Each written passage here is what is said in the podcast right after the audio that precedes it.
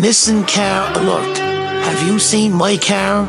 A black Audi with license plate L333393 missing from Limerick. The owner, John Murphy, that's me, I'm John Murphy, right? And I'm seeking the public's help in locating my car robbed outside my door last Saturday, early Sunday. I know I drove it home from the pub and parked outside my door, and it's gone. If you have any information regarding the whereabouts of my car, contact me, John Murphy, immediately via Bangor Road Garda Station. They know me in there. Don't talk to anyone but Con Scott, Sergeant Scott. He's on the case. Any details, no matter how small, could be crucial in the search for my car robbed outside my door.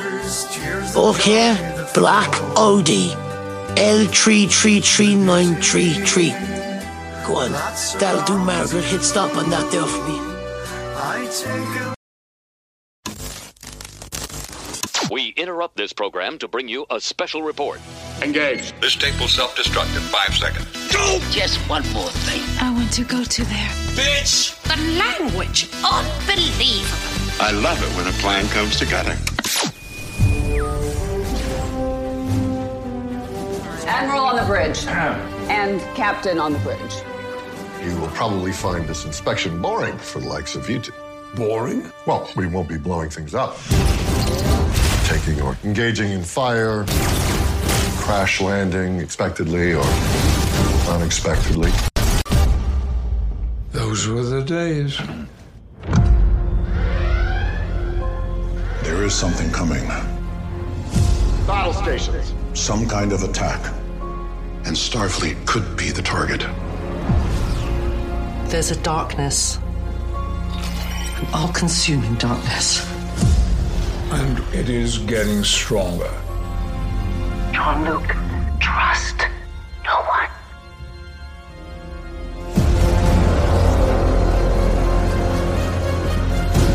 Jean-Luc Picard. Will have vengeance. You and I have traveled to the far reaches of space. But something's different now. This is the end, my friend. Geordi! Such pathetic old warriors. I too was once irrational, violent. Is anybody you know still the person you knew? This is life or death. It's always life or death, Jean-Luc. When has it not been? With each ticking moment, I will take another piece of you. Battle stations! Survival.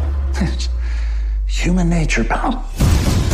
We fight or we die. Close it! Gun it! I need you. All of you. We're with you. Always. Engage.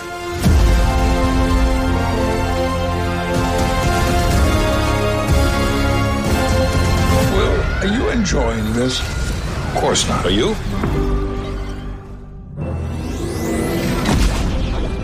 Hello, it's me, Kevin, and I'm here with William.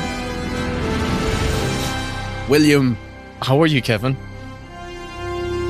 I'm grand. What are we doing, Will? We're meant to be on a bloody break. We're meant to be on a break, but then you got on the blower to me all excitedly today saying that uh, you've watched Picard season three, episode one. And uh, and I said, Oh shit. Will we do a will we do a watch along? Even though I should be on a break. Will we do it? Well, we said on the Star Trek episodes that Picard season three was coming and it was going to be a TNG reunion. And we said on that that we hope that they get back to, to the vibe of the original movies, which was much more joy filled. And lo and behold, when I watched the first episode today, I said, Well, I think we may be onto something here, and I think we need to redeem the TNG cast because we were quite down on those movies. Mm. So I said, let's do it. Sim- uh, simply because I'm a, I've turned into a huge Star Trek fan. And this is not like I've been a huge Star Trek fan all my life. I was kind of like a dormant Star Trek fan. But over the Dormant. last, yeah, over the last couple of years since I started watching the original series, my love for Star Trek has just grown. And I particularly fell uh, back in love with the TNG cast, having rewatched all of the TNG original series. So I was just delighted when there's an opportunity, when I knowing there is an opportunity that we're going to get this cast back together, and maybe, maybe they'll get the send off that they deserve because they didn't get it in Nemesis, and it was They just a did not, no. But to give people a bit more context, because you didn't really elaborate on this on the Star Trek episodes we did, you got back into the original Star Trek series because it got you through quite a rough year. Yes, yes. We had we had uh, well, it was COVID. So first of all, everyone had a rough year. Uh, everything we were on a lockdown, but we had a, a couple of. I had a um, great year. It was fantastic. you, you were a, Nobody was doing anything, and I felt like, oh, I had no FOMO. I'm right in lockstep with everybody else for a change. but we had a couple of uh, very close bereavements that year within a couple of months of each other, which made Mm. things very, very difficult, uh, particularly in that strange time of COVID as well, where the world had gone upside downy, then Yeah. pe- people close to you die in in that stage, and it's Having like, funerals and they're, they're, they're being broadcast over streaming Yeah. and stuff. Yeah. yeah, But what is it particularly about the Star Trek world or, or the vibe of those shows that sort of was a balm for you? So specifically, what was happening to me was that we, our grief was kind of put on pause. Like you, you, the the process of grieving was just frozen in time. And when I was going to bed at night, normally I would go to bed and I would just read a book and I would be lights out within At five seven minutes. o'clock.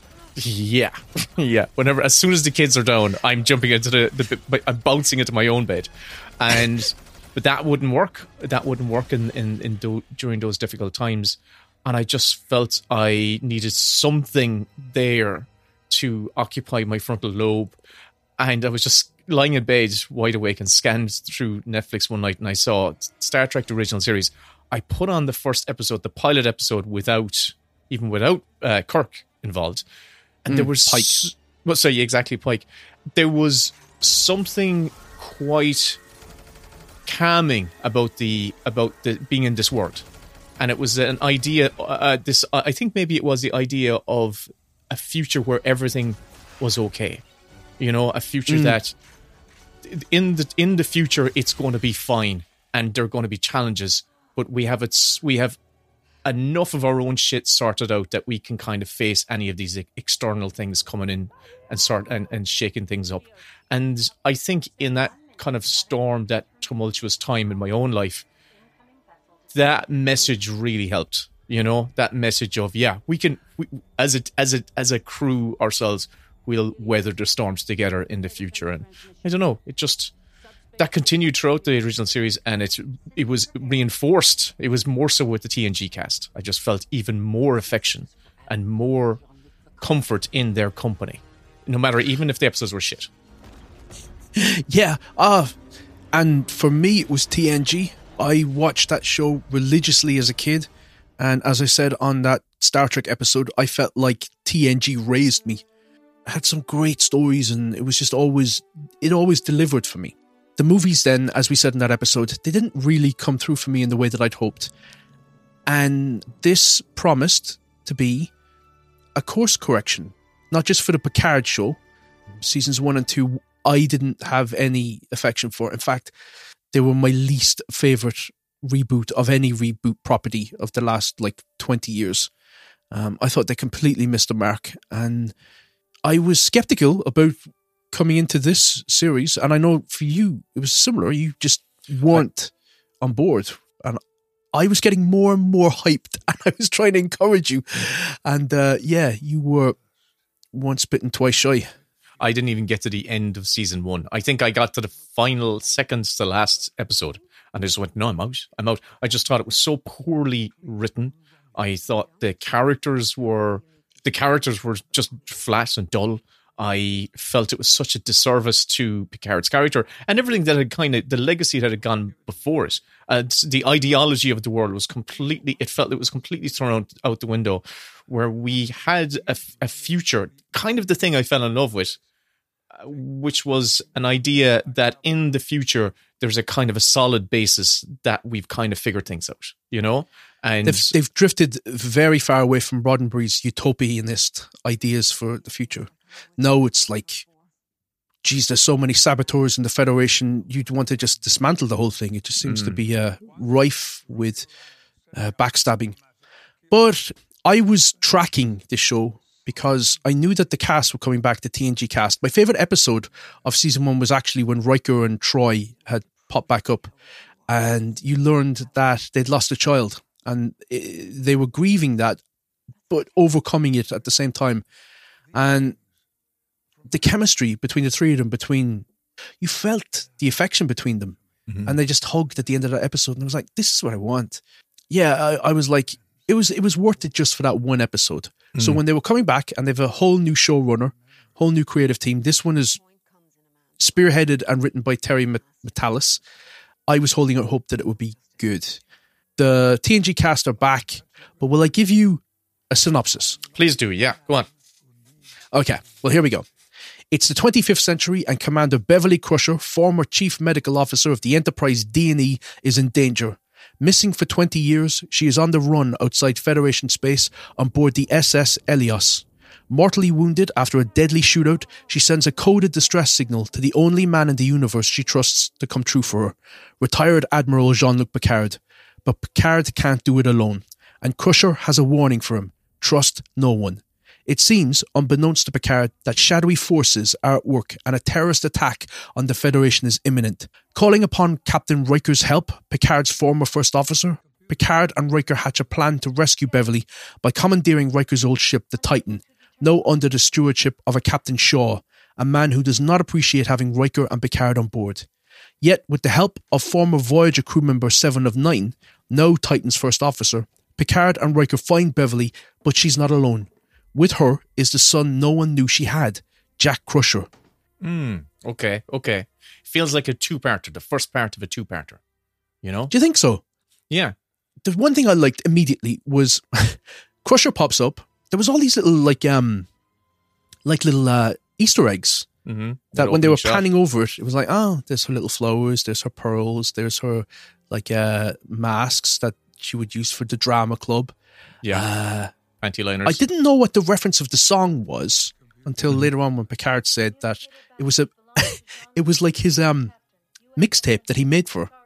He put it yes. all on like a, a tape. and I like I like the choice of that piece of music. Is there?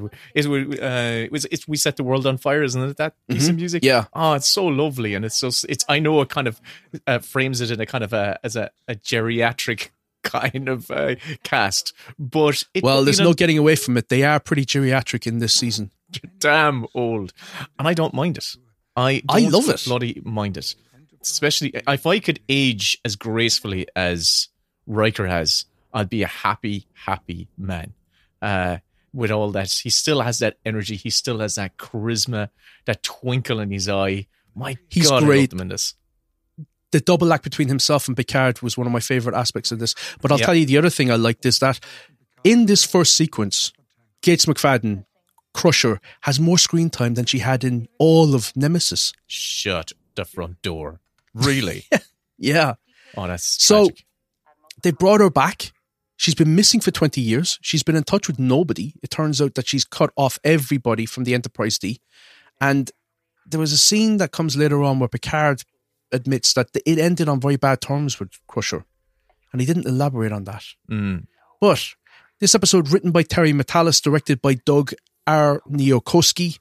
What did you think of the, how it opened? Yeah, I, I was engaged immediately. First of all, it's Beverly Crusher, right? And I and I, I would be curious to, to to to see how, let's say, an audience who doesn't have the same affection for the TNG cast feels about that sequence, uh, you know, versus us who who know and have invested so much in the relationships, particularly the relationship between Crusher and Picard. Uh, seeing her the unrequited love between the two of them. It's beautiful. I loved, I loved their uh, their their their arc or lack of arc, or just their relationship in the original series. But knowing that they that she had cut ties with the original cast, sent that message, you It's know, bizarre.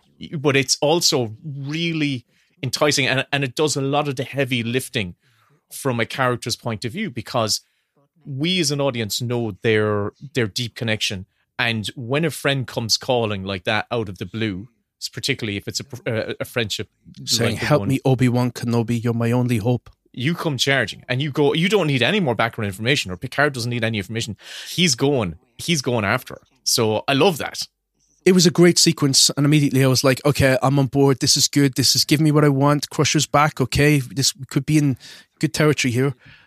But what really saw me then was when Picard got the message, and he's in his little study, and his communicator is beeping, Mm, and he's like going that. searching for it amongst all his little belongings, and he pulls out his old red captain's uniform, and he decodes the message, and the message from Beverly is basically, "Help me, Obi Wan Kenobi. You're my only hope. Also, trust no one." Mhm.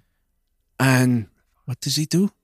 He immediately, well, there's one thing he does. Larissa, if you don't remember the Picard season one and two, Larissa was almost like Picard's home helper, yeah i could i vaguely remembered her yeah and now she's his partner, and she. oh they are in a little- relationship Mhm.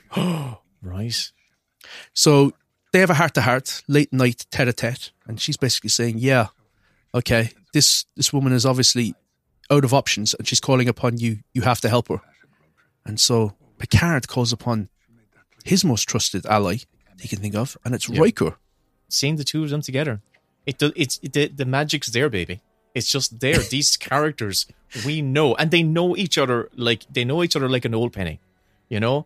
And it- even though um what's his name? Patrick stewart has gotten old and feeble and doesn't isn't quite able you feel like he's going to be blow over you know when he's facing into a strong breeze.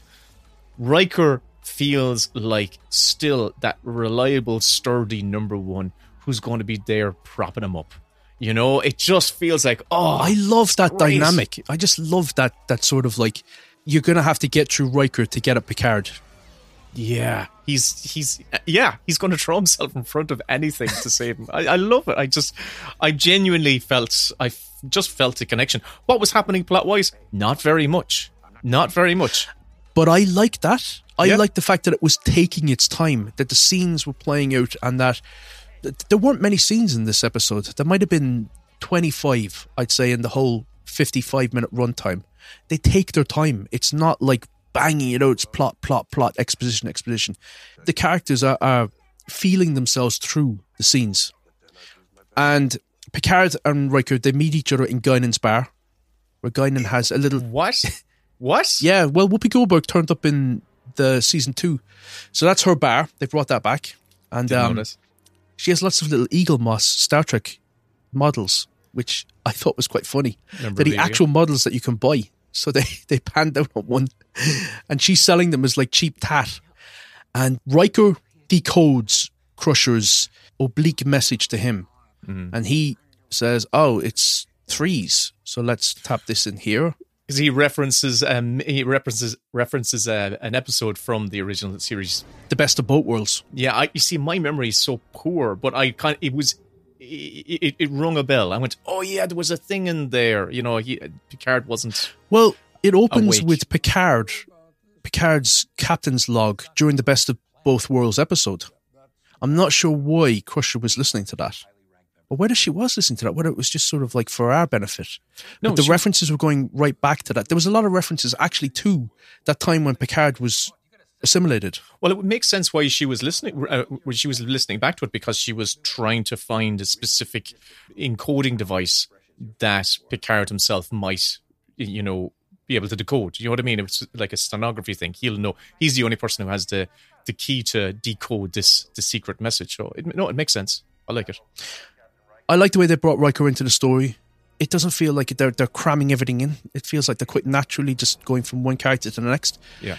Riker has a plan, which is okay, right? We need to get to the outskirts of Federation space where Crusher is hiding in a nebula like Wrath of Khan. Also, did you notice that she's wearing the Wrath of Khan collar?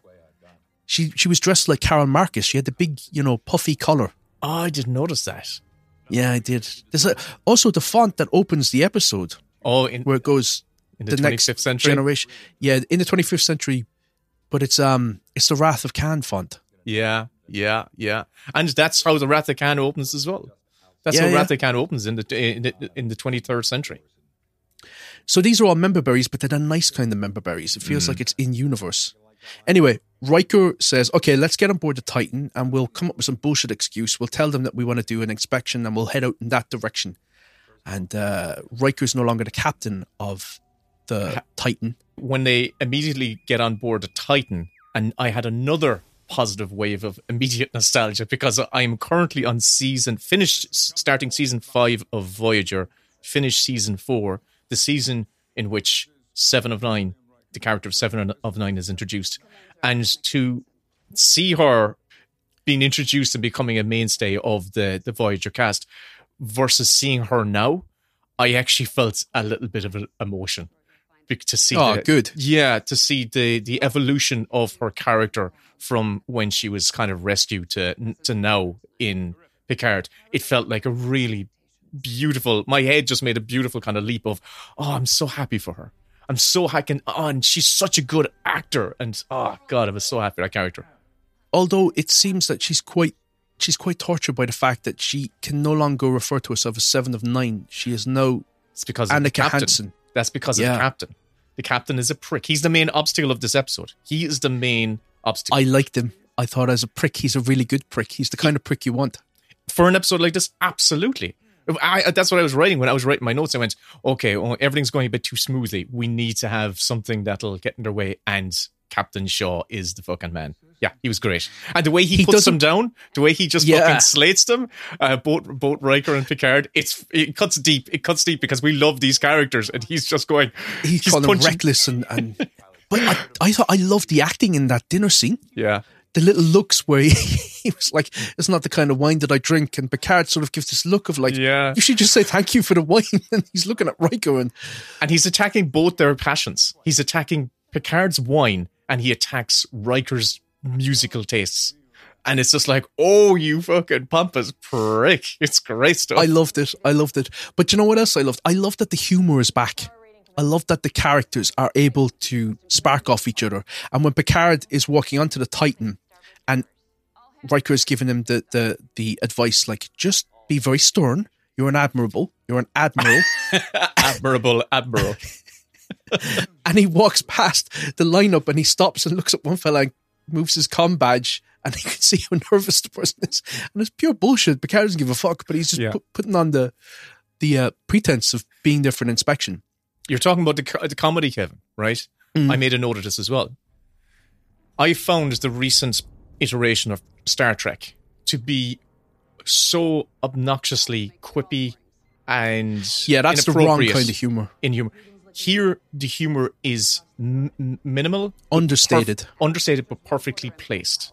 For Yeah. instance, there was a, a- the exchange you were referring to earlier on between Picard and Riker when they're on the bridge and they're exiting the the Star Dock.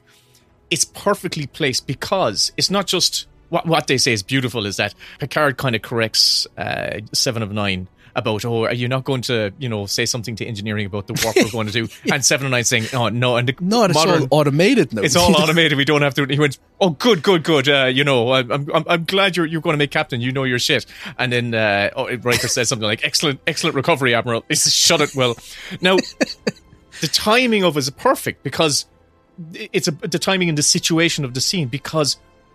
If that came at a different moment, it wouldn't have worked. But right there, we're excited. We're on the bridge again, and we're excited. The music's building. This beautiful ship is leaving space dock in that lovely, glorious, awesome way. So there's excitement in the air, and that's the perfect moment to have a little quip like that, not just randomly throwing shit at each other.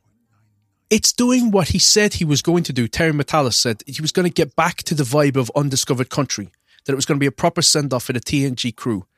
And this, the tone of this is just way more Christmassy. I don't know how else to put it. It just feels like festive. But there was there was two things we've just blown past, and I want to mention. One was that there was somebody in the bar that was watching them. Yes, and he drops that little uh, Federation ship into his drink. It seems that there is going to be some sort of attack on the Federation.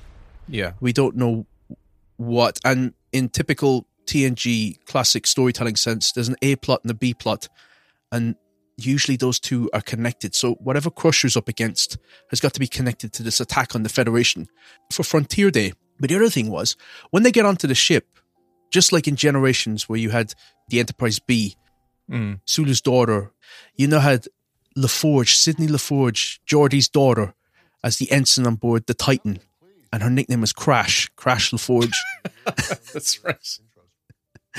and she's beaming. That's actually LeVar Burton's daughter as well, his real daughter. No way.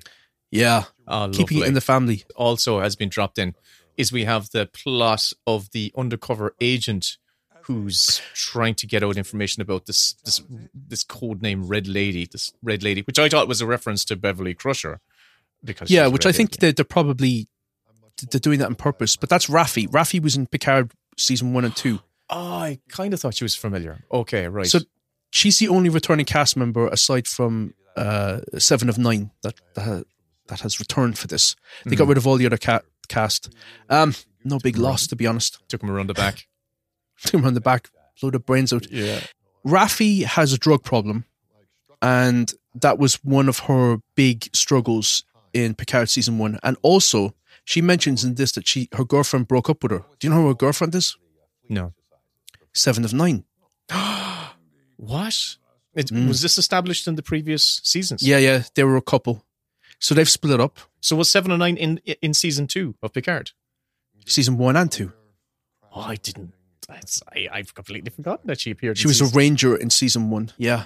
Oh, they were together. They're no longer together. But I thought when I saw this, oh, Ra- Raffi is sort of slid right down the pole and she's now at rock bottom. But no, she's putting on the pretense of that because she's working undercover for a secretive handler and she's getting information about some sort of plot that's afoot. And it involves something to do with the Red Lady. And we don't know what that is. Mm. So she's getting information on that, and they're seeding that through the, the story. And it's happening outside of Picard's main mission, which is to go and rescue Beverly. So Picard is not aware of this, but we're aware of it. We have that dinner scene then, that fantastic dinner scene between Shaw, Riker, Seven of Nine, and Picard. Lots of tension. He basically smacks him down, says that you're retired, Admiral. I'm not going to listen to you because they want to take him on a bullshit quest to go out t- towards the I, don't, I can't remember what the nebula is called, but it's some sort of nebula where Beverly is hiding. And uh, he says, "No, I'm not doing it. Good luck. This is not your ship." And mm. he puts them, he puts them in bunk bed quarters, Oh, that's right. which I thought was hilarious. Picard on the bottom bunk and Riker Yeah. above, and yeah, And he said, and Picard is like, "This is so humiliating. It's the right kind of humor. I just, I, I I'm enjoying it. it's a not it's it's not humor for the sake of humor. It's not it's not okay. We need to find a funny but beat here. It's it's situational. It's it's, it's Yeah. believable within the context of the moment, and it's it's not characters trying to be quippy for the sake of it. No, you know? it's not characters trying to yuck it up. It's them reacting in the moment naturally. There was another. Th- there's another thing I realized while watching it, and it gave me a kind of a happy happy tickle. Was that Where? if you what part of your body did you, it just there there in that little Star Trek corner of my heart. If you reframe this episode, right? If you imagine that this is a new, uh, let's say, an old series about uh, a new a, a, a new series about of Star Trek about the crew of the Titan. And this is an episode where, let's say, the main characters are Shaw, but ultimately it's going to be seven and nine, right? Mhm. And this is the this is an episode where these two old you, you've ch- changed it to their point of view. These two old uh, retired Starfleet officers, seriously revered, come on board and uh, and basically are trying to con their way. You could, you know, take control of the ship and whatnot. You could see it being one of those episodes. Do you know what I mean? You Yeah. know, you, can feel it, which they've done in how- the past. And I, but I, I, I like well, Jellico was actually a, a legit captain, but yeah, but but now we're seeing it from the point of view our main protagonists are the infiltrators and they're on board the ship That's the OG movies, and I love that. It's a heist, Yeah, I love it's it. a very subtle heist. But we're back on the bridge. We're off an adventure. My only hope. Now, I haven't seen the trailer. Trailer's great. By the end of this episode, they leave the Titan. Okay, and we're on. We get to a ship. I don't know how much we want to spoil, but my hope going forward is that they find their way back on board the Titan. That we are back on board that. Do you that want a vessel. spoiler? You, It's is it, if the hinted. spoiler is yes, then It's hinted at. spoil. There's lots of little Easter eggs in this, and one of them is when Rafi looks. So Rafi figures out that the red lady. She starts to sort of do all these cross-reference searches, and she finds out that the red lady is actually a statue to Rachel Garrett, who was the captain of the Enterprise C in yesterday's Enterprise, the, the ship that Tasha Yar died on. Oh, the one that kind of alternative. They gave Yeah. her an alternative death. Okay, Yes. right. That was a great episode. Yeah. brilliant episode, and she was the captain of that. So they were dedicating a statue to a hero of the Federation. Oh, okay. She goes to District 7 to basically warn the Federation that she's aware that there is an imminent terrorist attack planned, the headquarters of the Federation, at that location. But before she gets there, when she's looking at the screen, you see in the corner the Enterprise F. It's the ship that was used in the Star Trek games. So in the movies, we've only gone up as far as the Enterprise E. That was a Nemesis. But the Enterprise F is sort of got, it's white with like a blue streak. And uh, it's quite a sexy looking ship. But it says to be decommissioned. So the Enterprise F is to be decommissioned. But it's going to appear in this series, the Enterprise F. And maybe we'll see the Enterprise G if it's to be Okay. decommissioned. Yeah, these are all just letters to me. Well, it's the Enterprise we've not seen uh, before, uh, apart from the game. Excellent. So yeah, so getting back to the plot to to get us towards the the finale of this episode, Seven senses that they're up to something. Picard and Riker are up to something, and she says, "Come on, spill it, tell me." And Picard, knowing Seven of Nine, he's had two seasons with her. He says, "Okay, look, Crusher told me don't tell anybody, but I'll tell you." And she goes, Well, I kind of guessed that already. I'm already taking us there. So she was already from the dinner, she picked up on the fact that they really need to get there. And she thought, Right, I'm going to divert the ship in the direction that they want to go. And he'll explain afterwards. Because I'd forgotten that Seven of Nine was in Picard at all, I wrote, "Hang on a second. How come? How come Picard uh, is? How come Picard and Seven has Seven has such a kind of a loyalty to Picard?" And it actually explained itself within the within the episode that I didn't need the previous because It's doing a really good job of that, of not it's excellent that you didn't have to. Yeah. you don't have to watch the previous anything. So she Even in with that Raffi, episode- you don't need to know her backstory. You just get a sense of her in that scene. Yeah. It, she says in the, there's a moment in it where it's just one line where Seven says to Picard, she said, "You and Janeway, you it was you and Janeway who um who basically convinced me to join Starfleet all those years ago, and it changed my life basically." And that allusion to the history that they have together, I went, "All right, Picard and Janeway together became her parents effectively," and I just went, "That was enough for me." She sees Picard as a dad, and I went, "Fine, I'm I'm with. I'm with it." She does. There have been hints that there'll be more Silver Age Star Trek characters appearing in the show. So not just the core seven TNG cast, but there may be others that pop up from Voyager or DS9. So let's keep our eyes peeled. So they've head in the direction of Beverly. They have snuck out in a shuttle before Shaw has realized what's happening and he's locked the ship down. And the shuttle is heading towards the SS Eleos, where Crusher is hiding in the nebula. Meanwhile, Raffi has gone to District 7. She's put in the distress signal and it hasn't gotten through.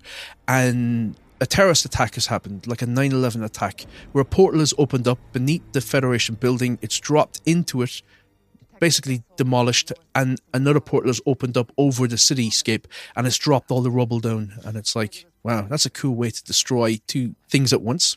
You've never. It was like Portal. If anyone's see played the game Portal, it was Portal the game, and I went, "Oh, that's such a clever way of doing it." That was a good. It was a, a fun terrorist attack to witness. If a terrorist terrorist attack can be described as being fun. or for all our Marvel fans that listen to this podcast, it was like a sling ring from from Doctor Strange. Oh yeah, yeah. There you go. They get on board we know that Beverly's not alone on the ship. We heard a voice, and she locked that person out of the the bridge before she engaged in that shootout to protect them. Picard and Riker enter the ship. They're looking around. They find Beverly in stasis. Dun dun dun. Yeah. Barely hanging in there. She's been bleeding out, but she's in stasis, so they can save her. And then there's a big reveal, and the man that was on board turns out to be her son, Jack Yes. Crusher. Picard is shocked to learn this. Were you shocked? Uh, y- yes, I was because I'm now. Wil Wheaton has a brother. Yeah, that's what I was like going. What does Wil Wheaton say? I think, I honest to God, if they fucking don't do something with Wesley in this series, Wesley appeared at the end of Picard season two.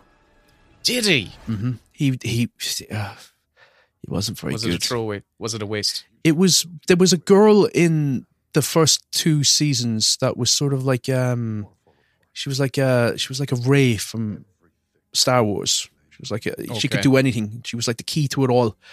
And Oh, yeah. Wesley turns up and says like um you're special like me. Why don't you come and be a traveler with me? Ah, no. Why? ah, why did he just not? Yo, I, I- listen, honestly, I no disrespect to Wil Wheaton. I just don't think he has the acting chops. To This guy is off. great. Already in one scene, Ed Speleers, he's great. Are we? Are we looking for a paternity test here? I'm wondering because, as I said, when Crusher is introduced, she's wearing Carol Marcus's jacket. Mm. That was where Kirk learned that he had a son he never knew about. Yeah. All he has to do is just hold back his hairline. Just, just lift up the hairbrow and see if things are, are thinning up there. I'd say they're going to have to do it. That that is Picard's son. Yeah. Yeah. Oh, I know you'd have to at this stage. Yeah. That's why she. Why did she leave? Why did she just go? Oh, yeah. These are all the questions that I. If if we know that Crusher and Picard, they were so right for each other. If they got pregnant, or if They have to have done at least once. Fling, yeah, but if he's like going, I fucking never did it. We never did it. Like you know, it can't be me. You know why? Or if she, I don't know. It's yeah. There's a load of questions. I'm like going. I just want to know what's happening. There was a lovely line as well that I that I made a note of that I want to quote, and it was when they were heading towards the ship, and Riker goes, "Heck of a view." He doesn't say mm. heck; he goes, "Hell of a view," and Picard says, "The kind we spent half a lifetime chasing," and Riker says, "And the other half missing the chase," and Picard looks at him, and goes, "Are you enjoying yourself, Will?" Yeah. Like, aren't you? And I thought, this is lovely. This is what you want. It feels like this is the right kind of last hurrah. Certainly. Can I give uh, the one thing that throws me completely throws me out of these of these series of these shows is when I hear a character swearing. Does I don't like that. Them. I don't like the swearing at all. There was one utterance of shit. Seven says it, doesn't she? And it's just like, ah, stop, stop, don't, D- just wash your mouth out. Don't do that. Leave the swearing to me. There was a line that was in season one of Picard, and it was like an admiral said to, to Picard, "The fucking hubris," or something like that. She said to him, "The fucking audacity." Mm. And I thought, this is awful. I hate this. Gene Roddenberry be using his phaser on high intensity on all these people. Anyone within Federation won't swear. Fair enough. You might have you know characters who are just like the civilians, effectively. Let them swear. The only time I've liked swearing in Star Trek was when Data said, "Oh shit," as they were heading to crash on the planet. Yeah, I love nah, that. I love that. Like. No. So, Will, Mm. Picard has learned Beverly has a son, Jack, named after Picard's best friend who was killed. That Picard feels guilty about his death, even to this day, I, I'd imagine. And just as he's reeling from that, in comes the big villain that's been off in the shadows in their massive, big ship that looks like a Klingon bird of prey, but also a Romulan ship, but also like the Scimitar or whatever it was Yeah. from Nemesis. I can tell you what that ship is called and who. You can give me the name. Mm-hmm. What is it? Shrike. ship is called the Shrike, and it's Captain Vadic's ship. And Captain Okay. Vadic is played by Christopher Plummer's daughter, Amanda Plummer. She's the big villain. And Christopher, we have Christopher Plummer who played a Klingon from Undiscovered Country. Yep, duplicitous Klingon in Undiscovered Country. It couldn't be his daughter though. because I don't believe that she's Klingon, and also she would probably be about 200 years old. True, but hey, we don't know how they age. Well, Worf is going to turn up in snow white hair and a snow white beard. I'd be happy to see him. Me too. Can't wait. Yeah. Well, Will, what did you think of this episode? I, I was won over by this episode. I want to watch uh, episode two. Me next too. Week. Yeah, I, I really, really, uh, I thought it was, I thought it was very good. I didn't think, I, I didn't come out of it going, oh my god, this is just, this is, this is, this is everything. It feels like this is going to be one long feature film. hmm that's what he said. So we got, yeah. So this feels like the first twenty minutes of that one long feature film, and I'm on board. I want to see out the rest of this journey. What did you think, Kevin? I thought it was shite. You hit that one pretty well. No, this to me feels like it's going to be everything that I want out of a reunion for the TNG cast. I'm into it. There's a mystery. They've got the tone right. It looks good. It feels good, which is the main thing. The only thing that I there was two things that I was a bit iffy on. One was I think that Michelle Hurd can kind of overact at times. Who's Michelle Hurd now? Raffi. You see, I didn't. I never liked any of those characters. She's one of them. she's just a little bit too performative. And the other thing is, Picard or Patrick Stewart is very, very, very, very old. He's got Riker there propping him up. As long as Riker's beside him, he's not going to fall over and break a hip. Would you like it more if, if everywhere that everywhere that Picard went, Riker was holding his hand, just walking him down, down this way, sir, and let me just open that door for you. Do you want to sit down? Will I get your tray for you? Do you want a cup of I tea? just, if Riker, honestly, if if they had a wheelchair and Picard was in the wheelchair, I'd be much happier. Crash, Crash, get up there and get a cup of tea for, for your admiral. This is your dad's best mate. I I wrote uh, I I made a note of my favorite moment of the of this episode, and it was the moment when the the, the USS Titan leaves space dock, Mm. and it brought back that it was the the, the score as well. The, the the use of sc- score that was uh, that under underscored it. It just brought back that sense of awe and and wonder of uh, that we that we got from those original. Making the ships feel like characters. Yeah, give them their big hulking objects that need a lot of people to operate to uh, to, to to take them on, and there was a sense of a big grand adventure beginning. And I love that quality. I love that tone. I hate dark espionage in Star Trek. Dark espionage shouldn't be. It can be there in the side sidelines of Star Trek, but at the center of Star Trek, it should be about discovery and adventure, and at its heart, a, a cast of characters that care about each other and we like being in their company. And this episode brought that back to me. I'd agree with that. This is the characters being driven by their affection for one another. One of our oldest friends is in trouble. We gotta help her. That's all you need. You've, That's all you need. the characters know are in heading in the right direction. You can have them rub up against each other. They can disagree. They can they can fall out. They can they can f- have their little japes and stuff. But you know that they're on the right track, which is this is a rescue story.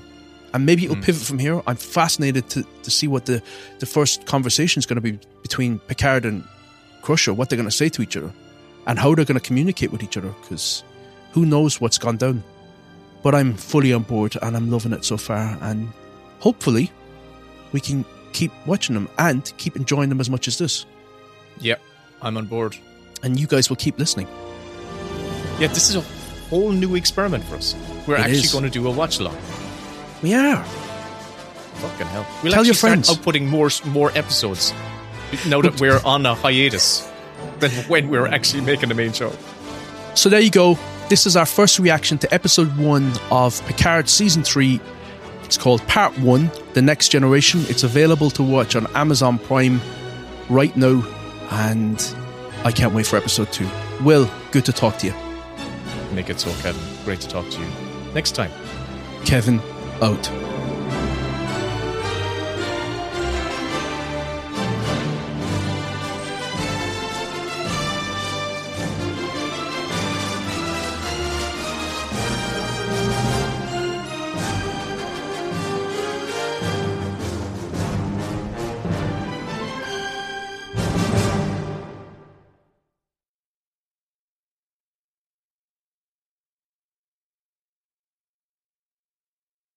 And here is a clip from the lads' latest mini bits bonus show. The full episode, plus 100 more, are available on their Patreon. The best bits for Will and Kevin. No, the best bits for Kevin Willem. For the films and the, for the TV and the latest films. Something, something, something. something. Um, don't forget that you owe us three euro. You can't. You what? oh my god! I I did a whole Irish theme. The best bits for Kevin Willem. Talking and. Okay, right. I'm gonna find the fucking thing because it's gonna be the music to start the episode. I don't think I've heard this. You have. Well, maybe you haven't. I don't think I have heard this. I do. I suspect that what you do is you just put the laughing emoji thing and think I'll listen to that some other time. Fuck it, that'll do. Because it's bound to be funny in his eyes. So I'll just tell him what he wants to hear. I actually only laugh the emoji when I've actually listened.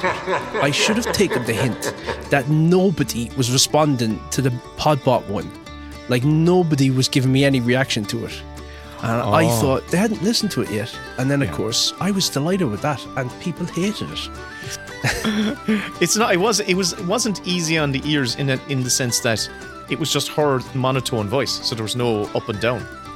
That's the thing. Yeah, I know. I Simple tried my best. You're a bug and I'm a feature. Pray to this mantis or I'll eat you. And if you don't know my name, here's an update to teach you. I'm I'm I'm Puglet and I'm the future. An AI podcasting computer. The number one zero one zero zero one one producer. I'm a psycho psycho. Yeah, that's exactly Just it. good. Did you? do? So Don't forget, now you owe us three euro. I come off the stage. know, out that. I've not. I've I've not heard this. I swear to God. I'm going to send it to you right now, and you can get a genuine reaction. I'll actually listen to it. So I'm. I have my WhatsApp open. The best is Kevin Willem About the telly and the latest film Talking shite at the dynamic duo Don't forget now you owe us three euro Come off the stage out that That's genuinely my first time hearing that. I just could easily have just scrubbed it from my memory. That's the other thing that could have happened. How do you operate? I I I, I generally just go on impulses. So if I need to toilet, I just toilet. And does I that doesn't necessarily mean I need to be in the Squat like a proximity of a toilet. Yeah, what I'm saying. You just go. I just nappy it, Kevin. I just man. I just adult nappy it.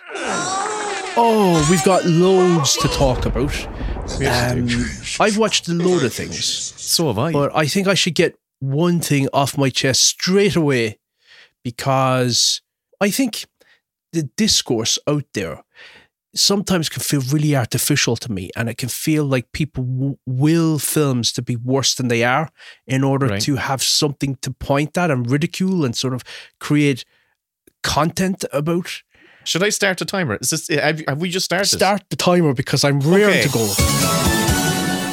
I saw Madame Web Right. I honest to God know nothing. All I all I know is I saw a poster. Oh, very recently it went. There's a Madame Web film, and I'm what is it? So it's a Spider Verse adjacent Marvel movie. Yeah, it's it's one of these Sony things where they did Venom and they're doing Kraven the Hunter, and it's sort of an offshoot of the Spider-Man movies. But I don't know what universe they're in because they're trying to blend them all together. So, is this the Tobey Maguire Spider Verse? To me, it feels like it's in that space. Hmm. Anyway, I thought I'm done with superhero movies. I'm just over them. I watched Captain Marvel not re- long ago, and I thought it was just tedious. thinking It's so lifeless. the Marvels, not Captain Marvel? Is that? Marvel's. Well, Yeah. she's in it, Captain Marvel. Captain Yeah. Marvel 2. It was just sort of like, it was another one of those films that felt like Ant Man in that everything was chemical and synthetic and fake and Mm-hmm. airless. And, you know, you just have soundstage after soundstage. And I just feel profoundly depressed watching those films where I feel like yes. there's nothing organic happening in these from the lines of dialogue to the hairstyles to the costumes to the sets to the music to everything just feels It's artificial, wafer thin, just wafery, artificially, no sustenance, no satisfaction. You no protein in it whatsoever. You feel like, oh, Yeah. wow, I just I just put something down my throat, and I'm still hungry. it feels like eating plastic okay. on the whole it's just drifted so far away from what Iron Man was that I just don't care about them yet I found The Flash really fun because it was it felt like a Bill and Ted type movie at times. It was off the wall bonkers, and I don't really particularly give a shit about special effects. whether they're good or bad, you know, I can buy into it because of the ideas behind it or the concepts behind it. So I wasn't like revolted by the, the special effects of the Flash. I just thought, you know, it's hmm. funny to see babies falling out of windows and being put into microwaves and things like that. So I went into Madame Web, not really giving a fuck about the genre, but I wanted to see it for the sake of having an opinion on it. And the trailer was awful. It had that terrible line reading in it from Dakota Johnson where she's she's shitting out exposition.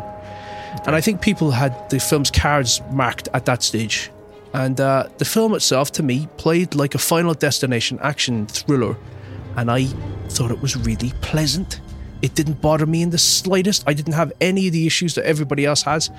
It was uh, a reluctant hero with no superpowers whatsoever other than having premonitions, trying to keep three teenage girls alive against somebody who's like the evil version of Spider Man who wants to murder them. And they just played that out in a very cinematic way where it felt like a Sam Raimi type Spider Man. It looked as good as that. It was all real locations. For me, it felt like a lovely throwback to the Sam Raimi Spider Man films. And I don't get why everybody loads the film. I thought it was just fun. Oh, wow. Uh, all I've Yeah. seen is the negative discourse, and you're the first voice. I believe, you know, I haven't listened to the episode because I haven't watched the film yet.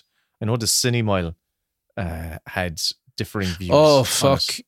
Me and Kathy, we were the, so far the only people that I know who don't think the film is dire. But Dave almost had a hernia on that episode. It was very listen enjoyable it. listening to it. Oh, I have to listen to it. He was- I'm really curious. I'm really he was curious. disgusted because Kathy was pushing back, and I thought it was very, very funny. And then when I saw it, I was like, Do you know what? I am actually on the side of Kathy here. This is actually grand. Right. This is actually grand. So I thought. But you know so what? funny. It didn't feel like a superhero movie, so I liked it for that reason. Oh, it's okay. I'm just going to look up some of the, the credits. And I liked Dakota Um, Johnson's performance as well. She was playing this sort of curmudgeonly antisocial character, and to put that type of person in the role of having to be a protector is actually really fun for me. And it's a role that you don't see many female characters inhabiting. That's more like a Harrison Ford type role. And um, I enjoyed it. So I don't get why everyone is shitting their britches over it. It's grand.